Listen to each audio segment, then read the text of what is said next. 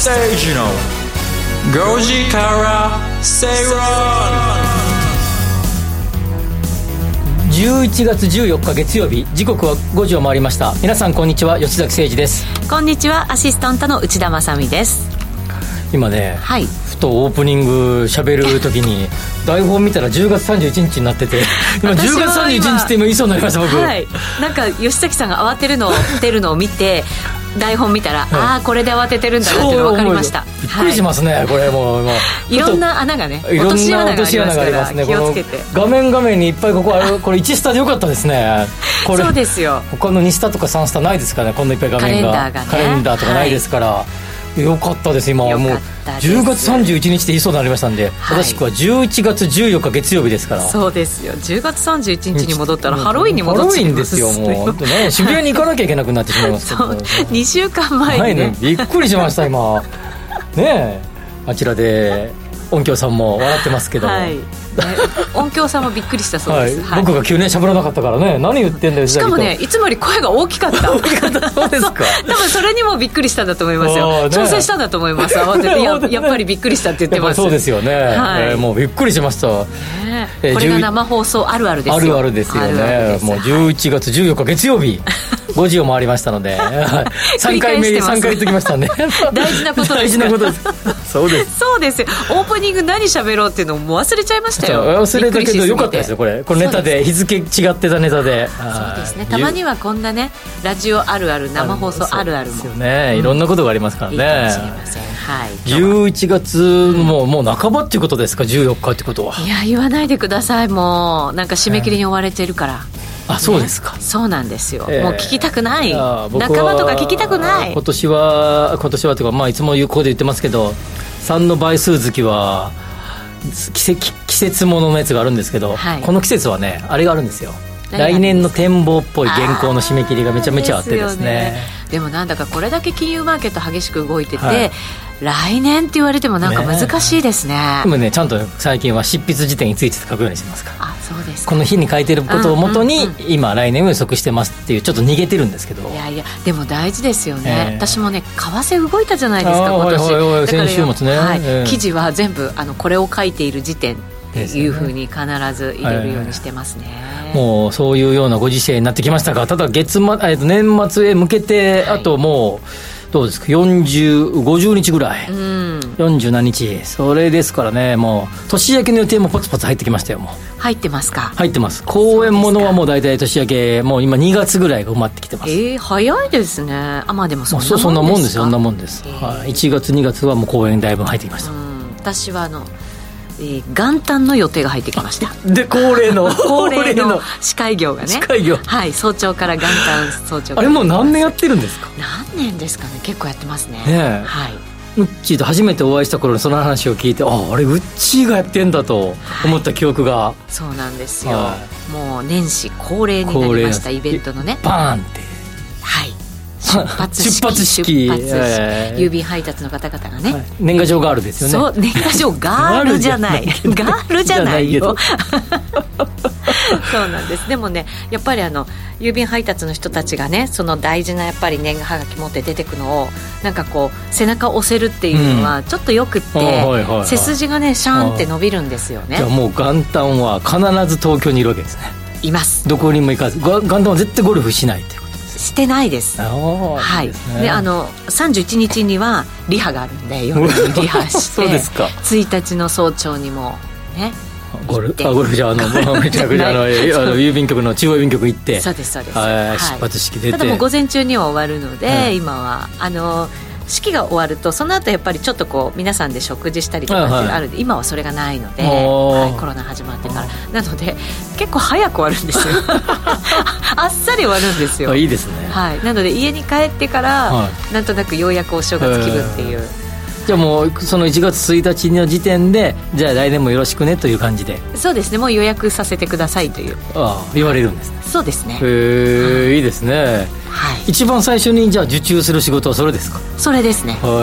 で一番最後もだからリハがあるんですよね。最後と最初飾るのはその仕事という。なるほどね、はい、いいですね。ねあのだから皆さん年賀状ね書いていただけるといいかなと思いますよ。そうです。でもピークに比べて4割減ぐらいなんでしょ？そうですね。今ねだから LINE とかでね出す方も増えてるとか言いますけどね、うん、一個一個ね手紙あの郵便はがきが来たやつは一個一個追いかけるの見てね、うん、気分がいいもんですけどね。そうなんですよね。はい、その出発式司会してますのでニュースなどでご確認を。ご確認を。このニュースなってますよね。そうですね。なりますね。報道陣の人がわーっと山ほどやっぱり来るので、あれバイクの方で先先の方に並ぶ人って決まってるんですか？エース級が並ぶんです。どうなんでしょうね。あれ毎年一緒なのかしら？ヘルメットかぶってるから私ちょっと顔はあんまり覚えてないんですけどね。F1 とかでも大体ポールポジションの前に並ぶ人たちは優秀な人たちじゃないですか？タイムのいい人たち。そう。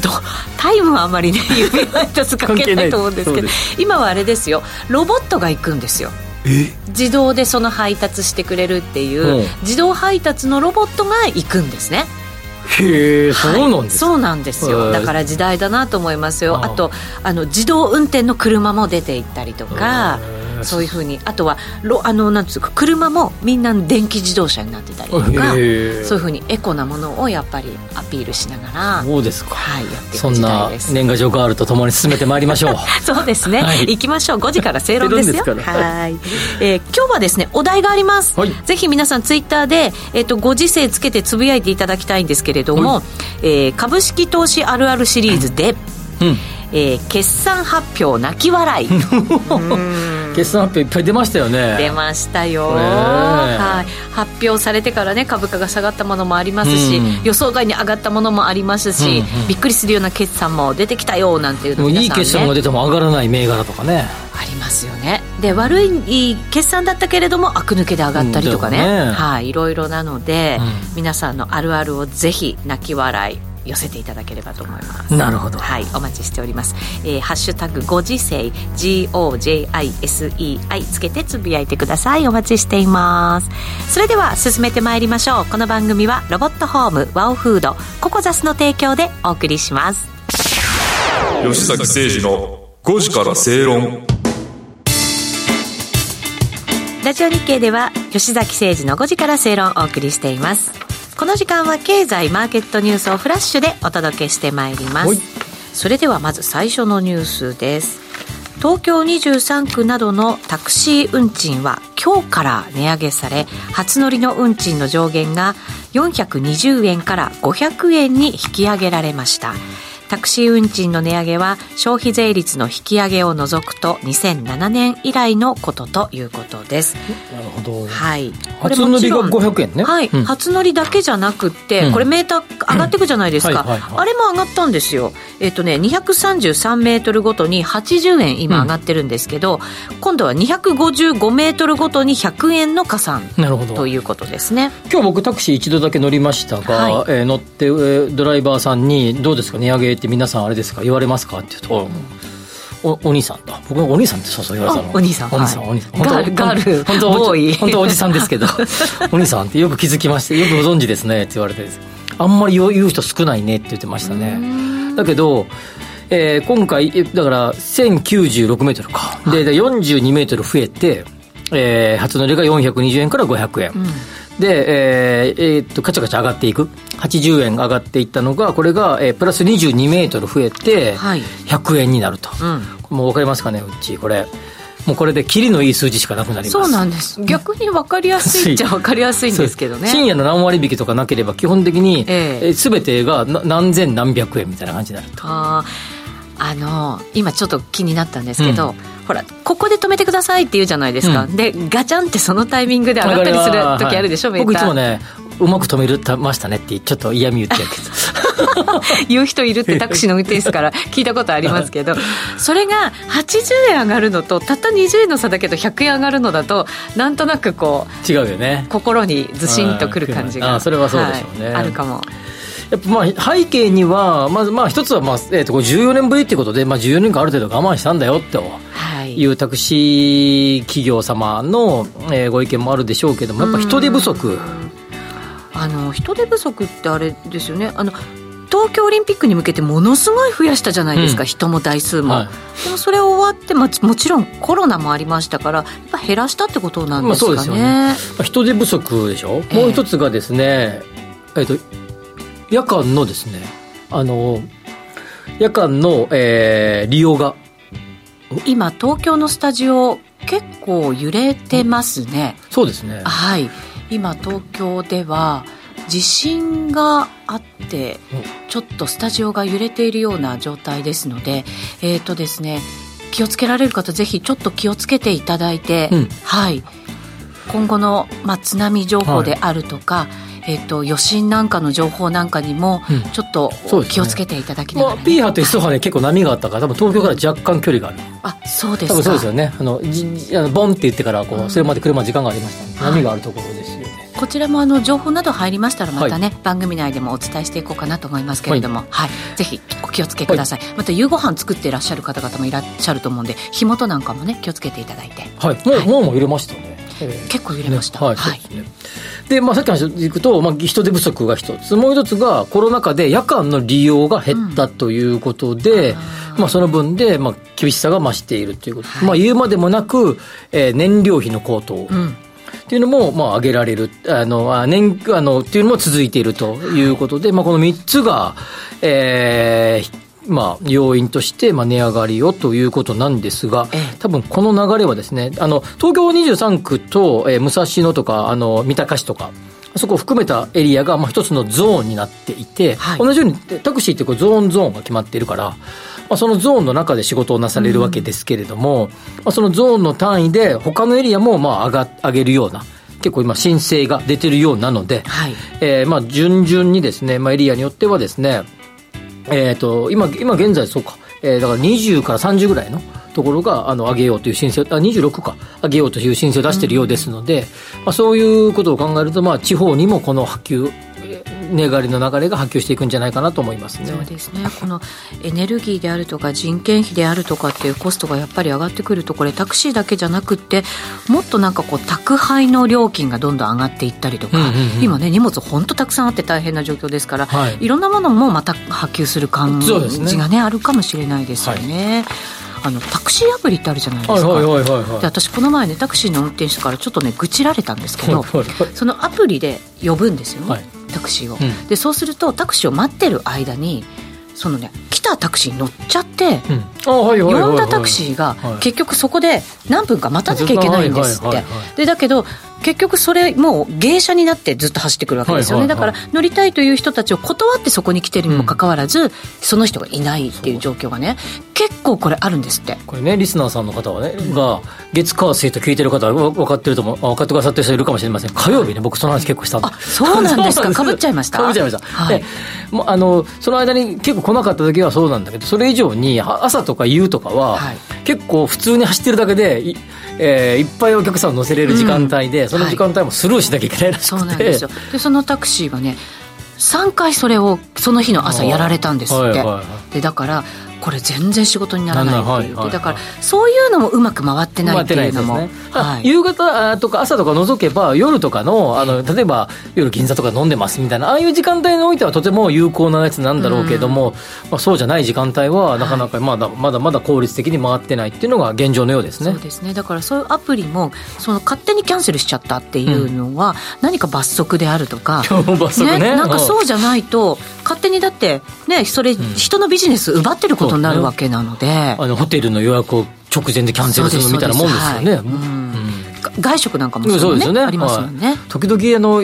フェイスブックでも友人あののあの飲食経営者の人が、今日急遽14人ドタキャンですとかって言われて、はい、誰か来てくれませんかって伺ってたことがありますけど、そうですよね、えー、そういうのやっぱり、ちょっとやっぱり気をつけなきゃいけないですよね。ですね。はい。はい。次のニュースいきましょう、はい、厚生労働省が8日に発表した9月の毎月勤労統計調査によりますと、うん、1人当たりの賃金は物価変動を考慮した実質で前年同月に比べ1.3%減少となりました、うん、6か月連続のマイナスです。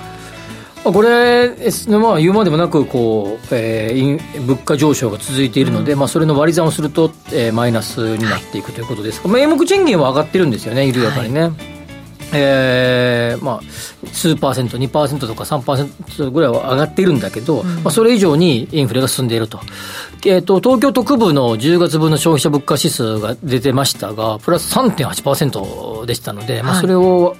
まああのえっとあれか、えー、今週末かあの日本の消費者物価指数が18日に出ますけどあの日本全国の。それ見てみないとわからないけど、まあ、東京特部の数字を、まあ、用いるならばえー、3.8でしたので、うん、まあ、そう考えると 2%, 2台前半の賃金の伸びだったら、まあ、当然マイナスになるとい。うことになりますよね。はい、そうですね。これ、しばらくこの流れが続くとするとですね、えー、もう言うまでもなく、えー、まあ、なんていうかな、えー、っとおお消費をする割量が減ってくるわけですよね。うんうん、えー、サラリー、サラリーで暮らしてる方は。えーまあ、そうするとですね、えー、その分で経済がしぼんでくる可能性もあるという悪循環に入ってくるということですから、まあ、つまりこれはですね、あの、物価の上昇を、にに対して補うような政府の政策があるけれども、それが正しいのかっていう議論になると思うんですね。はい。つまり補うことによって、まあ、補助することによってってこといつか補助を止める日が来るはずなので、えー、あるいはあるいは補助はそれは税金なわけですから、まあ、そう考えていくと賃金を上げる方向に政府が誘導していかないと、まあ、このまま物価上昇が続けばですね、より厳しい状況になってくるということになると思いますね。そうですよね。あの都内でも倒産が増えてきてるんですよね。で、ね。はい、今までコロナで補助金が出てそれでなんとかっていうふうにやってた会社だったりが、やっぱりその補助金がなくなった途端にもう苦しくなってしまうっていう、はいはい、やっていけなくなってしまうから廃業する、うん、倒産してしまうっていうことが出始めてるわけじゃないですか。うん、まあ、まあ実際にも増えてきてるっていうことですから、そういうのもやっぱりね、どうしていくべきなのかっていうのはちょっと考えなきゃいけないかもしれませんね。まあ、アメリカとか比較的賃金も上がってますからね。まあその中でまあ、それでも、まあ、あの8%とか9%の上昇率がなかなか苦しくなってきてるっていうことで、まあ、これ日本もそのいう兆候がはっきりと出始めてきている、はい、ということだと思いますね。そうですね、はい、さあ続いては政府は11月8日新たな総合経済対策の財源となる2022年度第2次補正予算案を閣議決定しました。一般会計の歳出総額は28兆9222億円です。このうち中小企業そして小規模事業者に対する関連は1兆1190億円を配分するなど、えー、内容が見えてきています、うん。まあ、結構いろんな、えー、まあ行政書士事務所とか、うん、会計事務所とか、はい、それこういう補助金専門コンサルティング会社とかね、うん、こういうのが出ると、はい、メールが来たりね申請代わりにやりますよ、ね、うん、あそうですか、はい、ありますけれども、ええ。まあ、なんとなくそれが正しいのかなとか思いながらですねまあ、いただけるものはいただくべきなんでしょうけれども、うん、あの厳しいような企業にとってはですね、まあ、ただ、えー、全体的なですねビジネスの在り方を転換していくとかですね、まあ、ちょそうちょうど、えー、12月の末にある講演頼まれて喋るんですけど22年に何が変わったのか、はい、で何が今後変わり続けるのか。まあ、それに対してどういうふうにビジネスをあるべきなのか。みたいなことについて、まあえー、一一項目しゃべる時間があるんですけど、うんやはりその物価上昇の可能性はもう今後かなり続きそう。そして、えー、ウィズコロナっていう感じではなくてですね、もうこのいうような、えー、暮らし方や働き方が多分このまま続くんじゃないかという前提の中でビジネスを組み立てていかないとですね、はい一時一時的なことを補うための補助金とかに頼るんじゃなくて、うんはい、その補助金などを利用してて、どう企業が新たな時代にに対して、えー、ふさわしいビジネスを構築していくのかっていうところに、えー、視点を変えていかないと、単なる補助金がだらだら流れていくだけですからね。そうですね。もうウィズコロナを考えながら次の成長を。そうです。次の成長戦略をこの中でどういうふうに描くのかということを考えなきゃいけないし、まあ、国のあの補正予算なんか見てるとですね、まあ、成長分野へこう振りまくような形にしているんだけど、その成長分野に対して、どれぐらいそれを、えー、受け入れてやろうとする企業が出てくるのかっていうところですよね。そうです。ね内容を見てみますとうん、えーと、燃料油の価格激変緩和対策というのが3兆を超えるガソリンとかですよね。そうですよね、ガソリンはね落ち着いてきましたもんね、うん。えー、で新型コロナワクチンの確保というところではこれも5000億近くというのはまだまだ必要だとされていますし、ただ最先端の半導体の国内生産拠点の確保というところでも積み増しがあったということですね。うんなんかね一回海外に出ていたものをもう一回日本でやろうみたいなやつが多いねなんかね。これだけただ半導体不足みたいなものがやっぱりこう問題視されちゃうと国内でしっかり作るっていうこともすごく大事ではありますけどね、うん、でもでもそ そんなそれを言い出したらですね例えば最近小麦なんか、日本で生産してないじゃないですか。で海外、まあ、特にまあ海外が輸入が多いんだけど一方で米、はい、こう米を使ったパンとか米を使った、えー、麺フォーとかですよね、はい、ああいうのの、えー、にどんどんどんどんこうシフトしようとしてるんだけど一方で減反に金使ってますからね。ああそうなんですよね。これなんかおかしいですよね。おかしいと思います。ですよね。で日本のお米がやっぱり海外でもすごく注目されていて、ねうん、おにぎりとかがすごく人気で、はい、小麦がやっぱり値段が上がってるので、うん、あのお米をっていう声もすごくあるらしいんですよね、うん、そうするとちょっと政策変わってきますよね。変えるだからかかだって一個も報道されてないじゃないですか、変わりそうな気配ないまだ減反してますから、ね、そうなんですよ。だからそうじゃない。そこをじゃあ成長戦略にどうつなげていくかじゃなきゃ本当はいけないってことですよね、そうそうそうそうそうそう、ね、だから補助してる場合じゃないんだぞと減反畑、えっと水田を耕すのやめて補助金出しますって、うん、やめてくれた補助金出しますじゃなくて逆に作る側に補助そうそうそうそうそうそうそうですね作る側とかその作ったものを加工する側に補助した方がいいのに、えー、生産を水田を止めたところの補助金をこれはなんか逆行してるよ逆ですね。ね。昨日ねある方と喋ってある、えー、地方議員の方と喋っててすんごく言ってました。それは本当そうだと思います。ですよね、はい、はい、逆です。全く逆ですよね、はい、そこに金使ってよと、切に願いたいなこれもう本当これ見た時に今日この水田減反話したかった。なるほど なるほど。そこに回してくれと、はい、米粉生産米粉とかあの何それそういうのを使った企業に対してもどんどん補助金出します。みたいな。今ね若い方々も農業に注目してっていうとね、うん、やっぱりその高級な果物だったりとか、うん、そういうものを日本で作って海外にっていうのもね、すごく盛んに行われてますもんね。はい。地方はねやっぱりそういうパワーを持ってますからね、活性化しなきゃ。はい、はい。えー、ここまではニュースをフラッシュでお届けしてまいりました。お知らせを挟んで深読み経済指標のコーナーです吉崎誠二の5時から正論。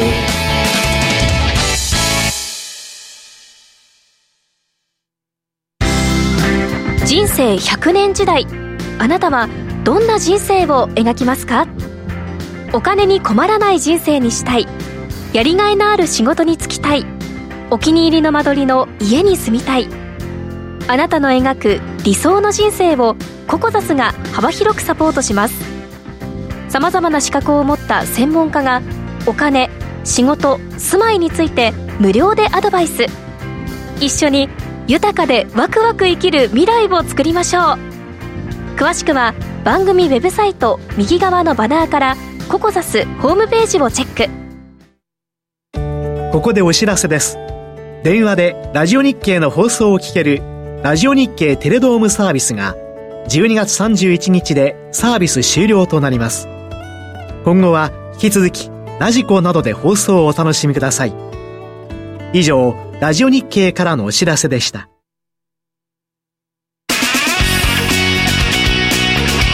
吉崎誠二の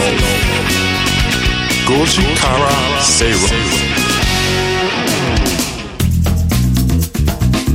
えー、さて先ほど地震があったという話をねこのスタジオの中でもしましたけれども今日5時9分ごろ、うん、三重県沖を震源とする地震があったということで、えー、福島県の浜通りと茨城県の南部で震度4が観測されたということです、うん、えー、気象庁によりますとこの地震による津波の心配はないということです。はい、深さが350キロってことなんでまあここでねあの放送してたら感じたように P 波と S 波の時間タイムラグが結構ありましたから多分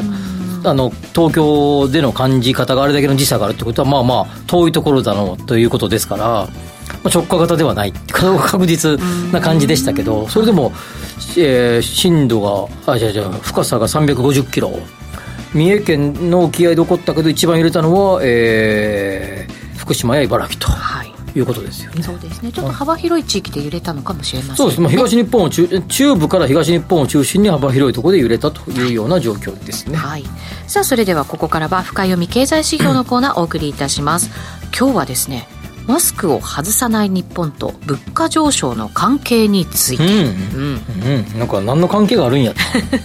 多くのリスナーの方が思ってると思いますが、はい、これあのー、ある民間の調査機関ある民間が調査したところによるとですね、えー、政府が示すママスクの着用基準をがどれだけ知ってますかという話を聞いたところ、はいえー、58.4%の方々がまず、えー、知らないということです、うん、そのうち18.4%は存在も内容も知らない。はいえもう一つは知ってるけど40%は存在は知ってるけど内容は知らないという感じになっていると。いうことです。はい、はい、これ日経の？12日 ,12 日か。夕刊。夕刊に出てた記事ということですね。はい、はい。で、えー、それで、まあ、要は、政府の見解とすれば、えー、や、えー、屋外では、えー、季節を問わず原則不要という基準を示しているんだけど、はい、まあ街を歩いててもそうですが、まあ最近マスクしてない人もちょっとずつ増えてきましたけど、まあ圧倒的多数の方がまだマスクをしていて、うん、政府の基準、まあマスクするかどうかっていうのは別に、えー、コロナと関係なくですね、以前からマスクしてる人はいっぱいいましたから、はい、えー、まあするかしないかはまあご自由なんだけど、うん。基準を、っていうかそう、まあ、政府とすればこういうふうにしてねっって言ってることを知らない方がめちゃくちゃ多いってことね。うん発信力？信力？どうなんでしょうね。そうですね。まず発信力もそうですし、まあ、そもそも政府がこんなこと言いつつですね、えー、チラチラテレビで、えー、国会中継なんか見てるとみんなマスクして喋ってますからね。まあ屋内ですけどねあれは。まあ喋るからするっていうのもあるのかもしれませんけどね。うん。うん。まあでも原則不要ということですがまあえ基準が浸透してない、えー、状況が、えー、調査で裏付けられたということですが。そうですね。知らないんじゃ基準も何もないですもんね。なってないですよね。ね、まあ、僕も僕はあの政府の意向に、えー、素直に従うタイプですので。外では、まあ、人がいる時はマスクをし、はい、屋外で人が誰もいないなとかあるいはまあ離れてるなっていう時は、えー、原則じゃなくて、えーまあ、ほぼ確実にマスクを外して、えー、活動するというふうに、政府の基準に従い行動しておりますが、はい、政府の基準に従っている僕はもしかすると少数派なのかもしれないなっていうのはこの調査ですね。そうですね。私も従ってますね。素直な感じですね。はい素直に。素直じゃない人が多すぎます。ここ見てても素直じゃない人も結構いますね。あここ屋内だからいいんか。この前 あのね信号待ちしてたんですよ、うん、でまあ向こう側とかにも道向かいにもいるわけじゃないですか、はい、で10人ぐらい待っててでどれぐらいの人がマスク外してるのかなと思って見たんですよ、うん、そしたら私一人であとね顎マスクの人が一人いました。あとは全員マスクしてました、まあ、でもあのただマスクするかどうかはコロナと関係なく自由ですから、うんですよ、ね、まあそれは自由ですから、はい、マフラーしてる人もいますから。寒くなったら、うん、マフラー外せと言えることは言えないけれどもマスクしなくてもいいんですよっていうことの存在を知らないっていう人が問題だっていうことですよ、はい、そうですね、はい、これね。でまあこういうですね。これと物価上昇の関係ですよね。そうそうそうそうそう。そこ行かないといけません。はい。で要はこうででもですねもしも多くの方々が、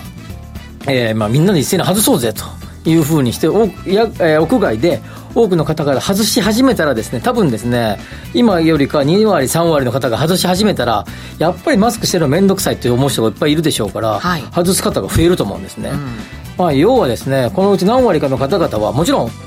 意識的もうわざもうどう頑張っても外したくないって人いてもしょうがないですよ、はい、自由ですから。だけど結構多くの方々は周りの目を気にして外してないという方がやっぱり多いんじゃないかなと。思いますですよね、だね、はい、そうするとですね、やっぱり周りの目を気な気にしながらというもの、他にはないのかなと思うとですね、終わったなと思ってですね、うん、スーパーに行くとですね、A 社がチーズを値上げすると B 社もチーズを値上げする。はい、A 社がカップラーメン値上げしたら B 社もカップラーメン値上げする。と。うん。長らく我慢してたはずなんですよ。そうですね。企業努力で、ね、企業努力でなんとか吸収して。して、ええ、賃金を抑え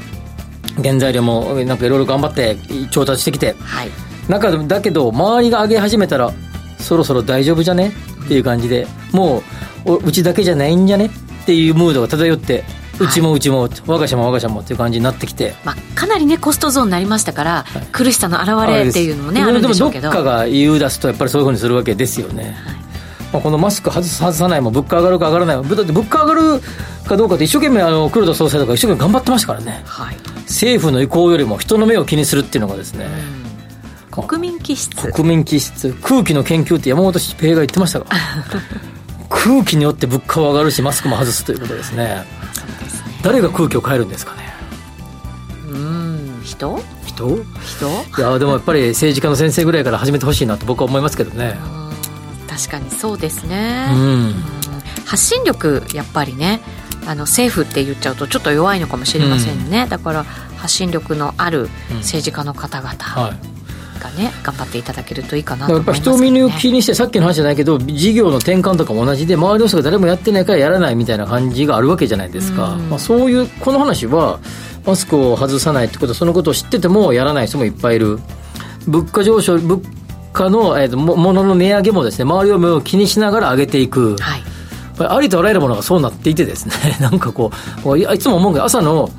エえエスカレーターの上がり上りよりなんで左ばっかりみんな並ぶんかなと。右誰も誰一人いない一列しか全部エスカレーター一列にすればいいんじゃねって思うんですよね。暗黙のルールみたいにはなってますよね、まあ、でもあれ結構よくないですか？急ぎたい人はその脇がーっと、ね、上がっていけば。素直じゃないですね。ちゃんと指示通り歩くなって書いてますからね至る所に歩くな歩くなって書いてますよ。エスカレーター。危険だから。転んじゃう人がねいたりとかね、はい、ぶつかっちゃったりとかするってことももちろんね、ね、ありますけどね。それに従うべきじゃないかなと。僕はだから比較的あの人の目を気にしながらでも時々俺ってですね こっち乗ってやろうと思って乗るんだけど後ろから早くどけよみたいな雰囲気来たらですねあすいませんっつって 横に入ってますけどもお前が一番人の目を気にしてんじゃねえかっていう ツッコミそがありそうですけども、はい。まあ、でもそう、まあ、そういう意味で、まあ、ビジネスにもこう、まあ、人の目を気にしてですねやっぱりこう何かしないっていうのじゃなくてですね、まあ、自ら動き出して変わっていくっていうのが重要じゃないかなと思いますね。確かにそうですね。新しいものを生み出すっていうのは、うん、やっぱりそれまでの常識をちょっとねこうはみ出るとか覆すとかそういうことになるのかもしれませんしね、うん、そうしないと新しいものなかなか生まれない、うん、よくあの変とか言うじゃないですか変？ちょっとなんかうちそれ変だよみたいなとかですね例えばね。あるいはあちょっとなんか変じゃないそれ？みたいな。変っていうのは多分それ常識から外れてるよねっていうか変ですよね。はい、まあそうです、ね、ですよね、まあ、そういう意味で、まあ、常識から外れてることを変という常識の範囲で収まらなきゃいけないのかと面白いって言葉に変えたいですね。ですよね。変じゃなくてそれ面白いねっていう。変な人だよねっていうふうに言ったらですねなんかこれ否定的なことになるじゃないですか、ま あ、確かにね。別にそんな人と一緒がいいってわけじゃないですからね、ね、少数派だねあなたって言うべきだよね、うん、少数派か。少数派、まあ、褒められてるのかな？褒められてないのかな？どっちなんだろう？これから変っていう言葉をやめて少数派っていうふうに、う。ん。面白いって言ってほしい。面白いね。面白い、はい、うん、それ面白いね、はい、いいですね。それちょっと独特独特だねがいいあ独特？だねそれはまたどうなんだろう。どうなんでエスカレーター右や立ってね一人で？独特だねっていうかどうですか？うんまあ利便性とかもあるんでね なんかね、は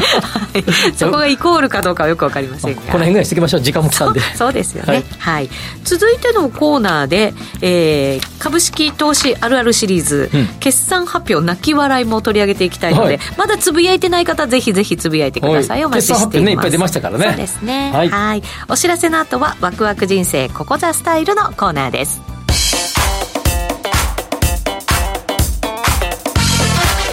崎誠二の5時からベイロン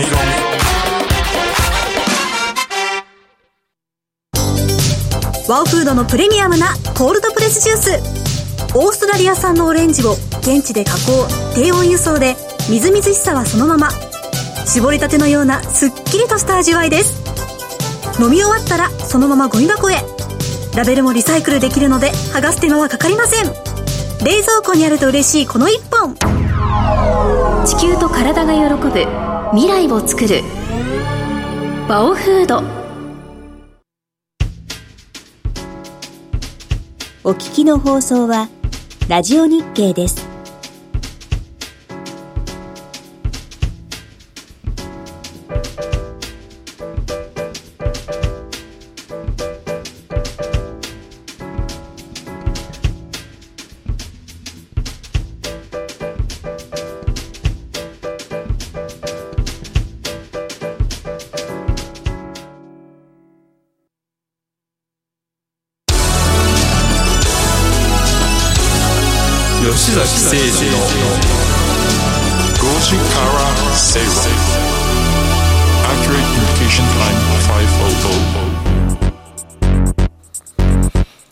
誠二の5時から正論をお送りしていますこの時間はワクワク人生ここザスタイル人生100年時代を豊かでワクワク生きるためには一体どうすればいいのか。このコーナーでは結婚やお子様の誕生、転職、リタイア、住宅購入など個人のライフイベントを充実させるヒントをリスナーの皆さんと一緒に探していきます。さて最初のテーマですけれども、うん、以前あのリスナーの方々にアンケートを、ね、はい、募集しましていろんなメッセージもいただきました。その中で人生のターニングポイント教えてくださいというのがあったんですけれど、うん、えっとね転職で東京に来たことというふうに挙げてくださった方がいたんですね、うんうん、はい、なので今日はですね東京移住で住まいの選び方、まあ、できれば買い方までいけたらいいかななんて思ってるんですけど、どうでしょう？まあ、東京に移住するっていう、まあ、東京に限らず、まあ、首都圏とかね、うんうん、に、まあ、移住する方々は、まあ、年にまあ数十万人、まあ、40万人40万人。か50万人近く、まあ、年によって最初は違うんだけど、まあ、コロナの、ね、影響もあってね、うん。はい、いるというふうになって、データ上人口動態から見てるとそれぐらいの数字が出ていて、はい、それで、えー、もうほとんどタイミングはもう一番大きなボリュームゾーンは進学、進学はい、まあ、18歳ぐらいか、うん、学級歳とか。と、えー、それもそうですよねやっぱりね。就職。就職はいこれがまあ20代の前半ぐらいですか、うん、がもう圧倒的なボリュームゾーンで、まあ、ここが一番人が多いと、はい、いうことですよね、うん、まあ、なのでまあえっ、ー、とその 20, 10代後半から20代に来る方がまあ一番多いゾーンですがもう一つですねやっぱ30手前ぐらいも結構多くてそれがだから今回挙げてる転職ってことになるんですかね。転職ね。はい。まあ例えば大学出て、まあ例えばですけども大阪で就職しました、ということで、まあえっ、ー、と企業が変わるということで、まあ、東京、えー、東京の会社に就職したので、えー、引っ越ししますと、はい、いうことで、まあそれで東京移住ということですよね。うん、で、まあ昨今ですね、えー、例えば東京に住んでいる方が、まあ例えば熱海にとか。はい、房総半島へみたいな移住っていうのは結構話題になってますけど、逆ですよね東京に来るんじゃなくて外に出ていくっていう、はい、言うまでもなくですね圧倒的な数は東京へっていうか首都圏に入ってくる方ですから、うん。まあ、で首都圏から地方に移住する方っていうのはやっぱ少ないと、まあ、もちろんね戻るって人がいるんね、うんうんうん、大学卒業した後に、はい、その方々も結構いるので、えー、まあそういう意味では、えー、一概には言えませんが。ちなみに大学で進学する来て東京に来るじゃないですか、うん、で東京から、えー、またその出身地に戻る、はい、これ男子多いよね。へえあそうなんですか。で女子は少ない。で一方で、えー、このて途中で、えー、やってくる方々、はい、就職で、うん、女子が多いね。うん。じゃあ結局女子が多い。女子が多い。まあまあ一概全部が全部で言わないけど、ええ、大体例年見てたら、えー、移住全体で見たら女子の方が多いね、は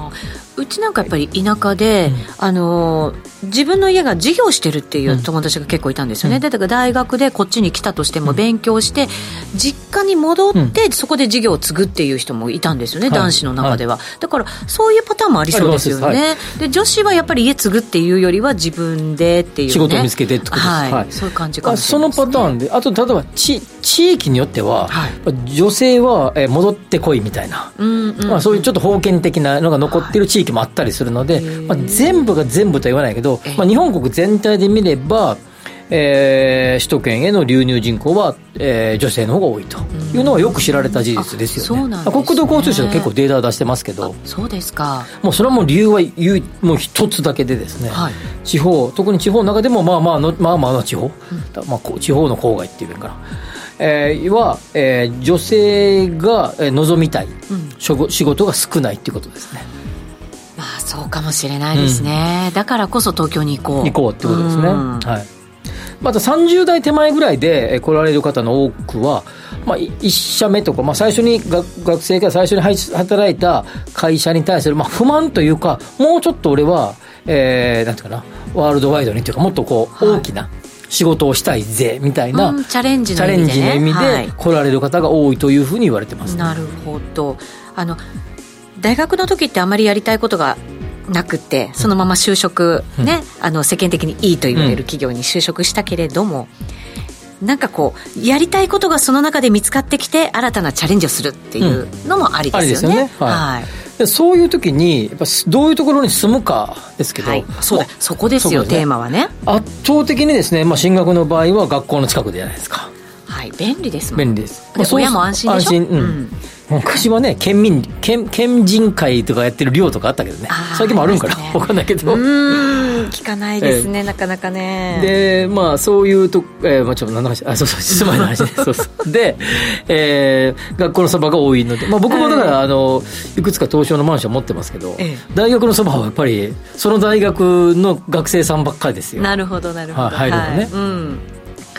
えー、っていうのがまず一つ。あと、就職で来られた方。はい、で、もちろんこれ、就職の、例えば、えー、まあどうかな、虎ノ門で、ここ虎ノ門ですけど、虎ノ門で就職先が決まりましたと、勤務地が。はい、虎ノ門のそばに住むってなかなかなくて。いや高くて住めない。ないですよね。うん、まあ、なので、まあ、虎ノ門に、通勤しやすい、まあ、例えばここは日比谷線と、えー、違う違う、あの、銀座線,、ね、線と日比谷線です。はい、まあ、銀座線は比較的都心の真ん中走ってますけど、まあ、日比谷線のどっかかなとかですね。はい、乗り継ぎするにしてもね、ねしやすいところとかね、はい、そういうところを選ばれるんじゃないかなということなんだけど、ええ、まあ、一方で、だから大学は、学生の場合は近所。はい。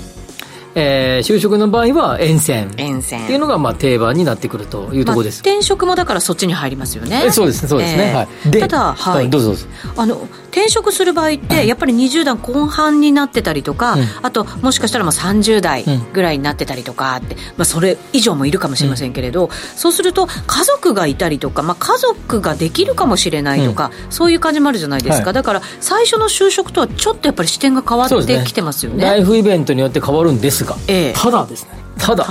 よく言われてる話があって例えば大学で進学してきました、まあ、どどこにしましょうかどっか、まあ、じゃじゃあ例えば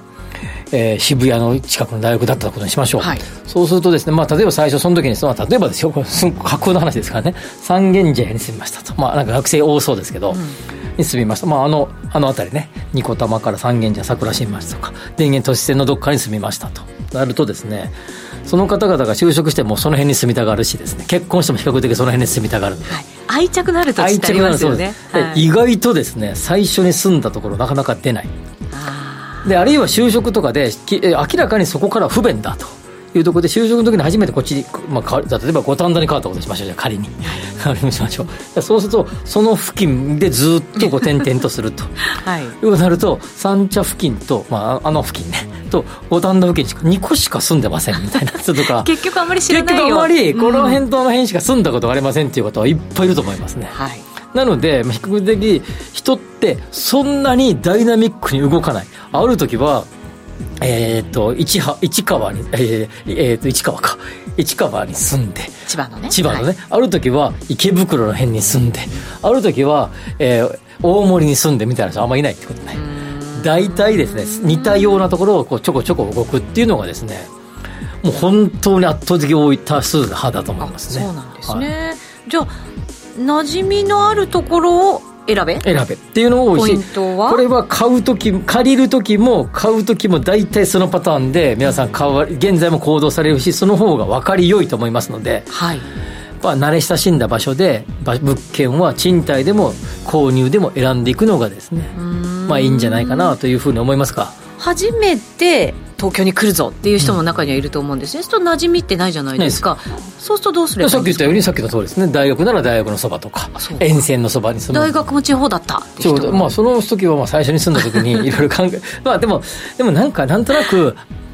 あの2パターンあって下町っぽいところってやっぱり学生には人気ですよね。あそうですか。定食屋があったりとかさ。物がねやっぱり安かったりしますからね、まあ、値段だけじゃなくてなんかフレンドリーさなんか親しみやすさがあったりとかするじゃないですか。わかりますまあ、一昔前でいうと下北沢とかね、そうですね、まあ、さっきの三茶とかね。私も最初三茶だったんですよね。そうですか。で長く住みましたけど、はい、やっぱりね八百屋さんとか魚屋さんとかお肉屋さんが一緒になってて、はい、そこのおじさんたちがすごい可愛がってくれたんですよ。持ってけみたいなね。そうそうそうそう。であのお魚きれいに切っといてくれたりとか、はい、だからねそういうところはやっぱ馴染みがあってなんかいいなと思いますよね、うん、最近ねどこ門中とか最近でね、いいですね。なんかそういう雰囲気がありますよね。あんまり、ほとんど行ったったことないですけど。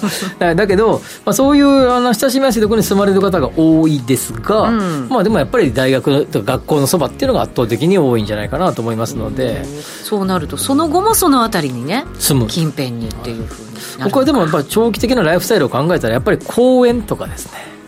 そういうちょっとのんびり家族で過ごれるような場所が近所にあるところが結果的に親しあの親しみを持てる場所じゃないかなと思います、ね、そうですね。公園だったり病院だったりあとは学校？あ小学校、小学校、ね、そうそうそうそう、はいはい、大学じゃなくて、はい、あとねなんかえ病病院いましたっけ、うん、病院いましたね。スーパーマーケットとか。ね、はい、そうそうそう、はい、なんかねちょっとずつね変わってきますけどね。まあでもそういうのこう長期的な視点にで、えー、住まい選びって考えていく必要があるから、まあ、今独身の時につまりね独身の時にここに住んだらずっとその辺に住む可能性があるってことですよね。縁をこう広げていくような感じにはなるんでしょうけどね、まあそうですね。きっとね、はい、はい、だから、まあ、そういうのをポイントにっていうことですよね。はい、それで選ばれたらいいんじゃないかなと思いますね。わ、かりました、はい。えー、メッセージ募集してたんですけど時間なくなっちゃいます。そうですか。喋りすぎですか、はい、決算泣き笑い。やっぱね上がるものもあれば上がらないものもあるんだけど、うん、まあ、今回意外といい決算多かったじゃないですか。そうなんですよね、はい、はい、でもまあ日経平均もその割にはですね今日は若干下がったりとかして。そうですね。まあでも2万8000円近辺ね超えましたからね。超えましたからね、はい、しばらくでもあのそれこそ鎌田さんとかは絶好調が続くって言ってましたよ。そうですか。はい。わ、かりました。ということでワクワク人生ここザスタイルのコーナーでした。お聞きの放送は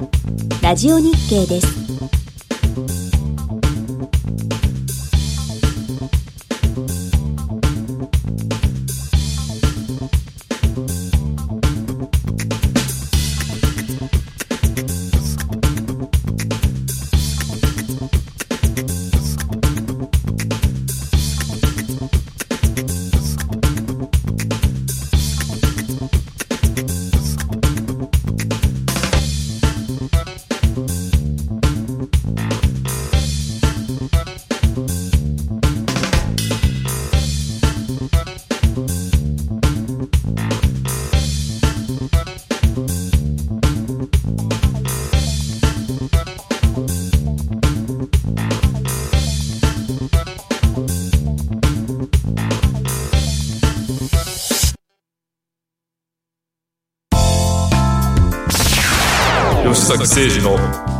parceiro.